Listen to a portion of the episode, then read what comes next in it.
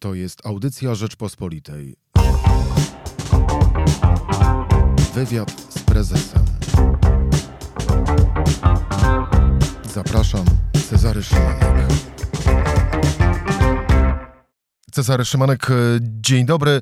Dziś nie prezes, choć właściwie e, można by było tak powiedzieć, ale lepiej powiedzieć restaurator. Tomasz Czudowski, dzień dobry. Dzień dobry Państwu, dzień dobry. E, no właśnie, e, jak powiem restaurator, to będzie ok. Tak, myślę, że już tak można powiedzieć. E, wspólnie z żoną jesteśmy właścicielami dwóch restauracji w Warszawie, ale wino i forty, jak również cukierni Kukułka. Nie bez powodu, szczególnie w tych czasach rozmawiamy. Pierwszy powód, oczywista oczywistość. Jak wy sobie radzicie teraz biznesowo, e, gdy e, branża restauracyjna e, jest de facto w 90% lockdownie, a te 10% zostawiam jako możliwość realizowania zamówień na wynos? No naprawdę jest bardzo ciężko. Mogę powiedzieć, że jakby przeżywamy podobną sytuację do tego, co było na wiosnę, z taką różnicą, że że na wiosnę chyba byliśmy silniejsi wchodząc do, e, do lockdownu. Dzisiaj ja tak trochę przewrotnie, ale mówię o tym, że, że przeszliśmy jeden knockdown bardziej na wiosnę i teraz jakby dostaliśmy drugi raz i znów byliśmy na deskach, a właściwie jeszcze jesteśmy i chyba jeszcze się nie podnieśliśmy i jeszcze długo się nie podniesiemy. Także po, po pierwszym knockdownie jakoś wstaliśmy, ale chyba nie, przede wszystkim niestety nie odbudowaliśmy wszystkich sił. No, y, ten okres pomiędzy nie był zły, to były dosyć dobre wakacje, ale to nie były wakacje tak dobre, czy ten okres letni jak y, w poprzednim roku, szczególnie ze względu na brak y, turystów, co bardzo mocno jakby nam się objawiło poprzez obniżone oczywiście też przychody w tym okresie. Panie Tomaszu, użył Pan owej e, metafory i porównania do ringu bokserskiego e, i używając stwierdzenia e, knockdown. Wy po tym pierwszym knockdownie się podnieśliście. Podnieśliście się sami, czy też dlatego, że dostaliście jakąś pomoc? To oczywiście no, wprost na, na, nawiązuje, a właściwie zadam pytanie wprost. Czy, czy ma pan poczucie, że dostał odpowiednią i wystarczającą pomoc od administracji publicznej, od rządu, aby się podnieść po tym pierwszym knockdownie? To, to, to, ja muszę odpowiedzieć, to zależy, co jest najgorszą odpowiedzią, jaka jest, ale spróbuję to wytłumaczyć. Więc e, mhm. e, pierwszy lockdown był naprawdę trudnym dla nas okresem, między innymi dlatego, że mieliśmy takie poczucie, że gdzieś ta pomoc jest, będzie i że ona do nas przyjdzie, ale ona przychodziła bardzo powoli. Co to oznacza? To oznacza, że e, my musieliśmy w pierwszej kolejności założyć e, bardzo wiele własnych środków na pokrycie takich kosztów jak chociażby pracowników, czynszy, e, etc., które dopiero w perspektywie czasu w przyszłości mieliśmy szansę na to, że ewentualnie zostaną w jakiś sposób nam inaczej, że otrzymamy środki, które pokryją nam te koszty. Więc mhm. musieliśmy, musieliśmy się zadłużyć. Większość restauracji, które ja znam, musiała sięgnąć po jakieś rezerwy, po prywatne oszczędności. Mówię tutaj o restauracjach takich rodzinnych, tak jak nasza. W związku z tym e, to, co zarabialiśmy przez poprzednie lata, tak naprawdę wydaliśmy na to, żeby się dźwignąć i utrzymać jeszcze w tym okresie COVID-u wiosennego. E, to, były, to, były dziesiąt, to były dziesiątki tysięcy czy setki tysięcy złotych? Jeżeli setki, oczywiście może pan powiedzieć. To, to, są setki tysięcy złotych, tak. To znaczy, no, jeżeli, jeżeli się ma lokal, który jest w, dużym mieście, no my mamy jeden w Śródmieściu, e, drugi na Mokotowie, E, które są duże metrażowo, kilkaset metrów, zatrudniamy ponad 20 osób w każdym z tych lokali, to to są naprawdę wysokie koszty stałe e, utrzymania takiego lokalu, nawet jeżeli byśmy zupełnie zamykali restaurację w tym okresie. I ta pomoc przyszła w końcu w postaci tej tarczy, która tak naprawdę y, była najlepszym rozwiązaniem, bo dawała nam środki finansowe i jakąś formę płynności. To jest to, o co od początku prosiliśmy, dlatego że my, my nie chcieliśmy zapomogi, nie chcieliśmy, żeby ktoś za nas coś zapłacił, natomiast potrzebny nam był dostęp do y, środków finansowych, aby móc się utrzymać. Jak wiadomo, w tym okresie instytucje finansowe odmawiały i w tej chwili też odmawiają wsparcia biznesów z branży gastronomicznej, w związku z tym tak naprawdę mogliśmy wtedy liczyć wyłącznie na, na jakieś środki ze strony państwa lub też oczywiście wykorzystać prywatne. Jest, pewnie, jest pewno ale, jest pewne ale w tym wszystkim, a mianowicie cała pomoc, mówię tutaj o tej tarczy finansowej, została tak skonstruowana, że w przypadku jednej restauracji e, naszej Alewino my mogliśmy skorzystać z tej pomocy e, w całkiem sensowny sposób i to były środki, które naprawdę nam pomogły e, w jakiś sposób przetrwać ten okres. Natomiast w przypadku drugiej naszej restauracji, która została otwarta pod koniec zeszłego roku, te środki były minimalne ze względu na to, że były one wypłacane jako procent od obrotu rocznego w roku 2019, a ponieważ obroty mieliśmy niewielkie, bo byliśmy otwarci tylko przez miesiąc, no to odpowiednio niskie mieliśmy e, e, również to wsparcie. Gdybyśmy e, na teraz, tak na bieżąco, gdybym pana zapytał o, o to, o jedną pozycję, czyli ile pan wydał na to, żeby utrzymać biznes, a i o drugą pozycję, ile pan dostał na uratowanie tego biznesu, no to jaki jest bilans tych kwot szacunkowo? E, wie pan co, ja bym powiedział, że one się wyrównały e, z tym, że e, czyli one w tym okresie tak jakby od państwa otrzymałem ostatecznie takie wsparcie, które pokryło mi wszystkie koszty i to, co musiałem zapłacić, ażeby utrzymać biznes w tym okresie. Natomiast już nie było więcej środków na dalsze działania, czyli w momencie, kiedy już się otwieraliśmy i zaczęliśmy znowu działać, no to naturalnie, ponieważ był jakiś okres rozbiegu, już jakby na pokrycie ewentualnych strat y, w tym okresie jakby nie było środków. I potem w okresie tym letnim my dalej byliśmy mniej więcej minus 20% rok do roku, tak, czyli, czyli jesteśmy na spadku, a ten biznes, tylko wspomnę, gastronomiczny jest tak skalkulowany, że że cały czas właściwie trzeba jechać na pełnych obrotach. Nie ma takiej opcji, że jesteśmy plus, że jesteśmy minus 20 czy minus 15%, bo to de facto oznacza, że już zaczynamy być pod wodą, czyli już jesteśmy na minusie wtedy. No i wracając do Pana słów, znów leżycie na deskach i wiele wskazuje na to, że będziecie na tych deskach leżeć do końca stycznia, bo tak yy, rządzący zapowiadają, że zamknięcie restauracji w, i ich funkcjonowanie w modelu obecnym, czyli tylko działalność na, na wynos, będzie trwała do końca tego miesiąca. Myśli pan, że uda się wstać z desek? No nasz powrót po, y, po tym trudnym okresie wiosennym był dosyć dobry i szybki. Natomiast różnica pomiędzy tamtym momentem a dzisiejszym jest taka, że tam wyszliśmy z pierwszego lockdownu w połowie maja, a więc tuż przed sezonem letnim.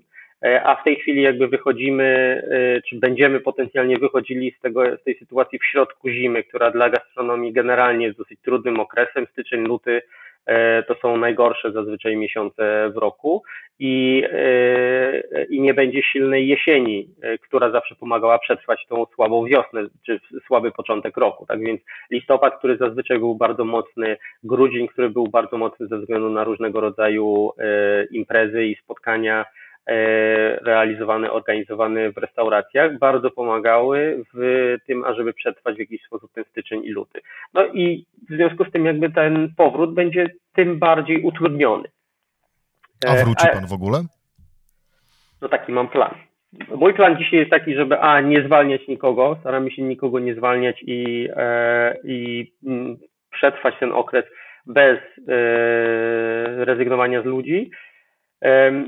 Czy to się uda? Jeszcze nie jestem pewien. E, w tej chwili jakby jesteśmy po pierwszych rozmowach, no i, i, widzę dobrą wolę ze strony pracowników, ażeby wspólnie e, w jakiś sposób przetrwać ten okres. Oni mają świadomość tego, że, że płyniemy tą samą łódką i że ta sytuacja dla nas jest bardzo ciężka. E, w związku z tym jakby tutaj mogę tylko im podziękować za wyrozumiałość i staramy się robić różnego rodzaju rzeczy, które pomogą nam wygenerować obroty, przychody, tak żeby pokrywać koszty i e, móc zapewnić ludziom e, jakiś byt, tak? No bo to jest kwestia tak naprawdę możliwości płacenia ludziom za pracę, a żeby im płacić, no to musi być jakaś praca, tak?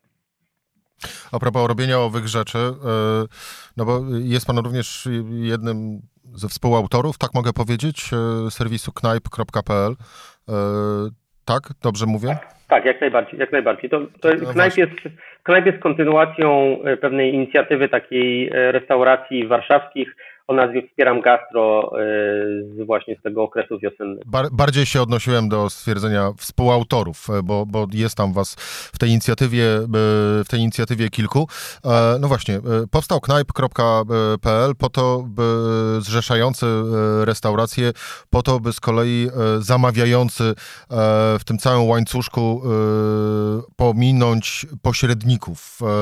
Udaje się wam pomijać pośredników? W jakimś stopniu na pewno. Y, wspieram Gastra. Dzisiaj knajp jest skierowany do restauracji, które nie są znane z, z oferowania wynosów i dowozów. E, większość tych miejsc to nie są miejsca, które sobie świetnie radzą na dużych platformach agregujących właśnie dostawy jedzenia. E, powstała, jest to, jest to po prostu kooperatywa, spółdzielnia tak naprawdę restauracji, które e, pracując razem są w stanie wygenerować e, trochę więcej szumu i poprzez tą inicjatywę wygenerować więcej przychodu, aniżeli byliby w stanie wygenerować każdy z osobna wiosna nam pokazała, że to zadziałało i było bardzo fajne. Wtedy mieliśmy, e, udało nam się wygenerować obroty e, rzędu 600 tysięcy złotych, co realnie e, oznacza, że zaoszczędziliśmy około 200 tysięcy złotych na różnego rodzaju prowizjach, gdybyśmy te same środki próbowali zdobyć poprzez pracę z agregatorami. W tej chwili idzie bardzo dobrze, zamówienia są już na bardzo podobnym poziomie jak były na wiosnę.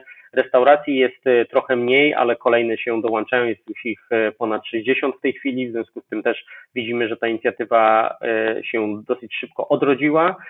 No my w tym okresie pomiędzy wiosną a, a tym momentem, spodziewając się tego, że, że będzie ta druga fala i że ona może być bardzo mocna, pracowaliśmy nad, nad tą platformą, stąd też i zmiana nazwy, między innymi po to, żeby mogła być dostępna dla restauracji spoza Warszawy, E, plus y, popracowaliśmy nad nią, jeżeli chodzi o szatę graficzną, funkcjonalności, taka, żeby była jeszcze przyjaźniejsza i sprawniejsza i, e, i szczególnie dla naszych gości, dla naszych klientów, żeby im jeszcze wygodniej było zamawiać jedzenie.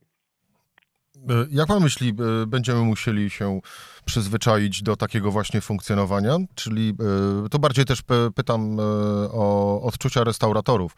Ja wiem, że no, wszyscy chcemy wrócić do normalnej rzeczywistości, jednak może się równie dobrze okazać, że te zachowania też konsumentów przez ostatni czas się zmienią i no właśnie, i będziemy nie, nie chodzić, ale coraz więcej zamawiać do domów. Jak pan na to patrzy na to, co może się e, zmienić, gdy pandemia, miejmy nadzieję, się skończy?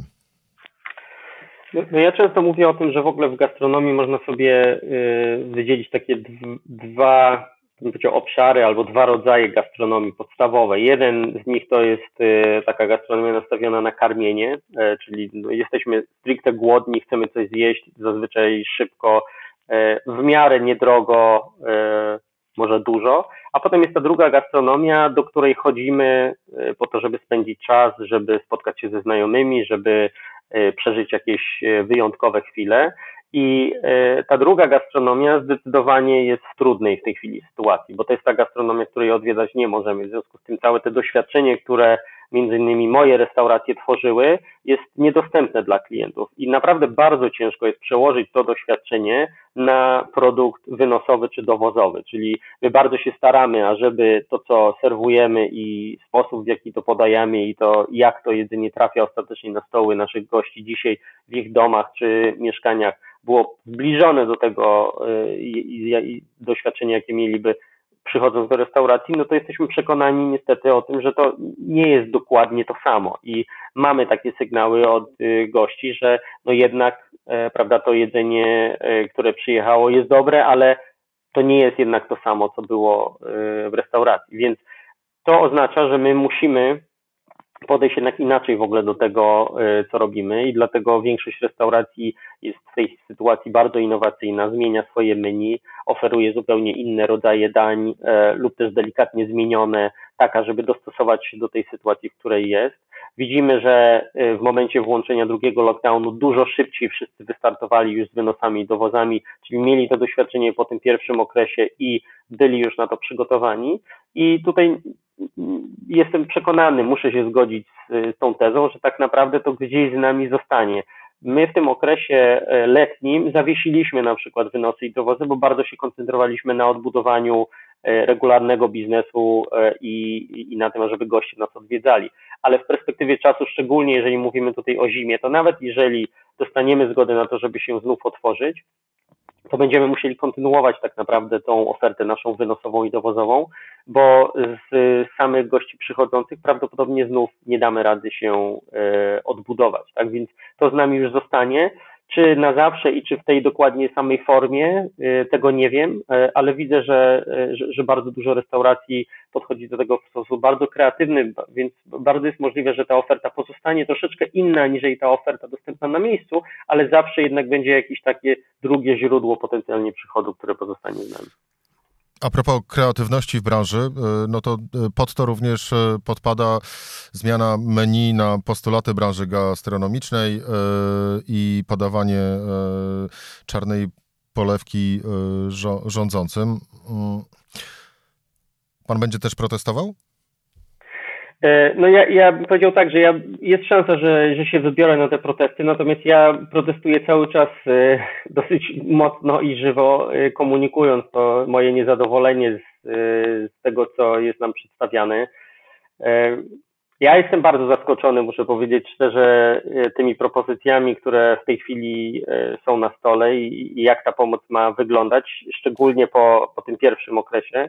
Panie Tomaszu, dobrze, to w takim razie usystematyzujmy to y, z czym, y, z czym ma Pan największy problem, patrząc na, w cudzysłowie rzecz ujmując, ofertę e, pomocy e, rządzących dla branży restauracyjnej? Ja będę z dwoma rzeczami. jeden taka podstawowa to, że znów zostały y, włączone pewne kryteria, które z automatu wyłączają pewne lokale ze wsparcia. Tym kryterium jest spadek obrotu rok do roku, listopad 2019 do listopad 2020 o 40%, co znów oznacza, że jedna z moich restauracji chociażby jest wykluczona, e, bo w listopadzie ja nie miałem obrotu, w związku z tym nie mogę mieć spadku rok do roku. E, ale to nie tylko oznacza problem dla mnie. Znam wielu restauratorów, którzy i przedsiębiorców, którzy w tym okresie E, pomiędzy zeszłym rokiem a tym rokiem zainwestowali, otworzyli kolejne lokale, czy to było na wiosnę, czy na koniec zeszłego roku i na przykład mają przychody sumarycznie jako spółka e, takie same, delikatnie może niższe niż rok temu, ale na przykład podwójne koszty ze względu na to, że zatrudniają już dwa razy więcej osób, bo mają dwa, trzy lokale, etc ale nie będą mogli znowu skorzystać z tej pomocy, dlatego że jest ten warunek 40% spadku rok do roku, listopad do listopada. W związku z tym z miejsca wykluczamy tych młodsze y, organizacje, a no, należałoby zapytać, komu jest potrzebna pomoc najbardziej z mojego punktu widzenia. Ktoś was w ogóle właśnie, a ktoś was w ogóle pytał? Nie, nikt nie pytał oczywiście. Pytał? Nikt, nikt, nie pytał. My mieliśmy rozmowy, y, oczywiście ja też byłem na tych rozmowach z y, ministrem Gowinem, y, ale, czy wicepremierem Gowinem, przepraszam, ale tak naprawdę jakby jak siadając do tego stołu dostaliśmy informację, co mniej więcej będzie oferowane, bez szczegółów, i oczywiście mogliśmy wnieść swoje e, postulaty, natomiast no, żaden z tych postulatów do tej pory nie został e, w jakikolwiek sposób przyjęty ani, ani nie jest procedowany. Tak więc e, de, de facto usłyszeliśmy to, co usłyszeliśmy na pierwszym spotkaniu i jeszcze niestety z tym dodatkowym elementem, a mianowicie tego, tego minimum spadkowego. Drugi obszar, który jest być może jeszcze istotniejszy albo równie istotny, to jest to, to jest to, że znów tak naprawdę ta y, pomoc ma się opierać na obniżeniu kosztów, które musimy wygenerować, czyli y, obniżenie, na przykład zwolnienie z ZUS jest dobrym rozwiązaniem, ale to oznacza, że my musimy zatrudniać ludzi i musimy im zapłacić, a żeby móc zatrudnić ludzi i im zapłacić, to powinniśmy najpierw móc wygenerować jakieś obroty. Żeby móc wygenerować obroty, to oprócz wszystkich innych rzeczy musimy ponieść koszty. Koszty związane chociażby z czynszem, z produktami, prądem, etc., etc. No w związku z tym znów y, dokładnie ta sama sytuacja, która była w pierwszym y, okresie. Dla nas najtrudniejsze dzisiaj jest utrzymanie płynności i środki na to, ażeby móc na przykład zakupić towar, ponieważ nie mamy dzisiaj środków na zakup towaru i na opłacanie czynszy i, i tak dalej. No więc co nam po pomocy i zwolnieniu z ZUS-u, jeżeli my nie jesteśmy w stanie utrzymać normalnej działalności funkcjonującej, prawda? To jak powinna ta pomoc wyglądać?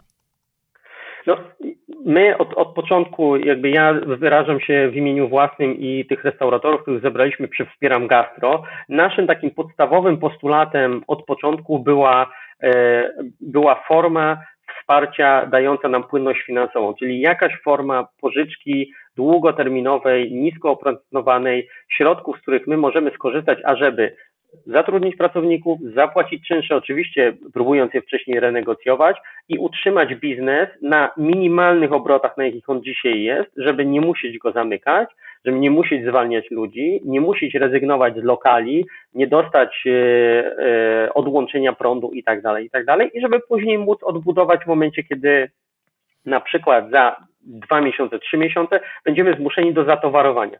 Skąd my mamy wziąć środki na zatowarowanie, na potencjalnie dużo większy ruch, jeżeli my dzisiaj już nie mamy środków na to, żeby zapłacić naszym dostawcom za e, to, co wcześniej było e, dostarczone. Jeżeli Pan sobie pomyśli o takim cyklu normalnym, miesięcznym działalności gastronomii, to my potrzebujemy realnie cały miesiąc funkcjonowania na poziomie 80-90%, żeby wszystko opłacić. Nie mówię tutaj o podatkach, i o, ale mówię o, o podstawowych kosztach, prawda? I w związku z tym, jeżeli my wchodząc do żółtej strefy y, w październiku, mieliśmy spadek już o 30% obrotu, wchodząc do czerwonej strefy, mieliśmy spadek o kolejne 30% y, obrotu, y, to dla wielu z nas być może nawet błogosławieństwem była myśl o tym, że będzie jakiś lockdown i będą jakieś środki finansowe na wsparcie. No i przyszedł ten lockdown i dowiedzieliśmy się, że nie mamy żadnych, nie będzie żadnych środków tak naprawdę wsparcia. Jedynym wsparciem będzie y, odroczenie czy zwolnienie ZUS y, postojowe, o którym nic jeszcze nie wiemy i nie wiemy do końca jak będzie wyglądało, ale postojowe z założenia y, dla nas oznacza, że powinniśmy wtedy zamknąć, no bo pracownicy nie powinni pracować realnie. No i ta pożyczka, mikropożyczka 5000 zł, która no dla być może dla bardzo małej restauracji, punktu gastronomicznego, które prowadzą dwie osoby, to są jakieś środki, które pomogą. Natomiast dla miejsc takich jak nasze, gdzie zatrudniamy po 20 i więcej osób na lokal, to realnie to są środki, jakie normalnie przeznaczamy na jednego dobrego kucharza. Tak? W związku z tym one daleko niestety nam nie, nie, nie pomogą zajść. E, na, na koniec rozmowy. E, panie Tomaszu, a pan tak właśnie, e, próbując się odnaleźć w tej, w tej sytuacji, ma pan do kogoś o coś żal? Z taką, z taką, a nie inną rzeczywistością? Ja, ja powiem tak, że tak trochę przewrotnie, ale wydaje mi się, że tak naprawdę dzisiaj to y, największą pretensję to mogłem mieć jeszcze do siebie y, o to, że była we mnie jakaś, jakieś poczucie, jakaś wiara, nie wiem, jakieś takie poczucie, że jednak e, jeżeli wejdziemy do tej e, kolejnej fali, to że będziemy lepiej przygotowani i że te, ta wsparcie, na przykład jeżeli ktoś podejmuje decyzję taką o zamknięciu e, gastronomii, to że ta decyzja będzie podjęta na podstawie twardych danych i że ona realnie będzie przemyślana i że będzie jakieś konkretne wsparcie już przemyślane po tym pierwszym okresie, wiedząc, co było potrzebne wtedy, i że to wsparcie będzie przygotowane i generalnie, że będziemy do tego przygotowani. No i, i, i mogę tylko powiedzieć, że, że jakby no sam siebie oszukiwałem, że taka sytuacja będzie miała miejsce. Ona oczywiście się nie ziściła, w związku z tym no jesteśmy pozostawieni sobie. Ja słyszę y, naprawdę y, bardzo y, bardzo mocne słowa ze strony y, naszych kolegów i koleżanek w, w branży, którzy przeżywają ogromną, ogromny, y, ogromnie ciężko ten y, drugi okres, tak samo jak zresztą my, ale on będzie dużo niestety mocniejszy w negatywnych skutkach dla, dla gastronomii aniżeli ten pierwszy. Pokusi się Pan o taki szacunek procentowy, ile restauracji może nie przetrwać teraz tego drugiego lockdownu? Nie, ja procentowo nie, nie mogę tego oszacować, natomiast wiem, że y, trochę tak jak powiedziałem, wracając do tej, y, do, do tego porównania do ringu bokserskiego, no my wchodzimy w ten drugi knockdown, do, podeszliśmy do niego na chwiejących się nogach, bo jeszcze tak naprawdę nie byliśmy w pełni sił y, po pierwszym. No w związku z tym to uderzenie drugie było dla nas mocniejsze, zwaliło nas na, na, na łopatki, prawdopodobnie na dłużej, i myślę, że dla wielu to będzie taki punkt, w którym będą nawet chcieli podjąć taką decyzję, a może nie warto po prostu już więcej wracać, tak? I, i słyszę to od wielu osób w tej chwili, które mówią, kurczę, że ja wybrałem naprawdę tą gastronomię, że to by był kierunek, no, bo to jest świetna branża, e, jak nie ma takich zewnętrznych właśnie elementów wpływających negatywnie na nas. To jest branża, która daje, czy to jest jakby biznes, który daje ogromną satysfakcję, praca z ludźmi, my tworzymy i generujemy uśmiech na, na twarzach naszych gości, my dajemy po prostu przyjemność, to jest wspaniałe, natomiast w tej sytuacji, w której dzisiaj jesteśmy, to, to nie możemy realizować tak naprawdę tego, co, co byśmy chcieli. Jedyne, co możemy robić dzisiaj, no to jest realnie karmić po prostu ludzi. E, I dla wielu z nas to nie jest wystarczające, bo to, bo, bo to nie był ten powód, dla którego jakby wchodziliśmy do tego biznesu. Jeżeli karmić, to polecamy e, inicjatywę i spółdzielnię restauratorów knajp.pl. E, panie Tomaszu, oczywiście trzymamy kciuki za to, żeby branża wstała po tym drugim knockdownie. Tomasz Czudowski, e, restaurator, e, był e, moim gościem. Bardzo dziękuję panie Tomaszu. Dziękuję serdecznie. Ja też trzymam kciuki za wszystkich w branży, także trzymajcie się i do przodu. Dzięki jeszcze raz. Do usłyszenia. Do usłyszenia. Dziękuję bardzo. Cezary Szymanek to był podcast Rzeczpospolitej Wywiad z prezesem. Słuchaj więcej na stronie podcasty.rp.pl. Szukaj Rzeczpospolita Audycje w serwisach streamingowych.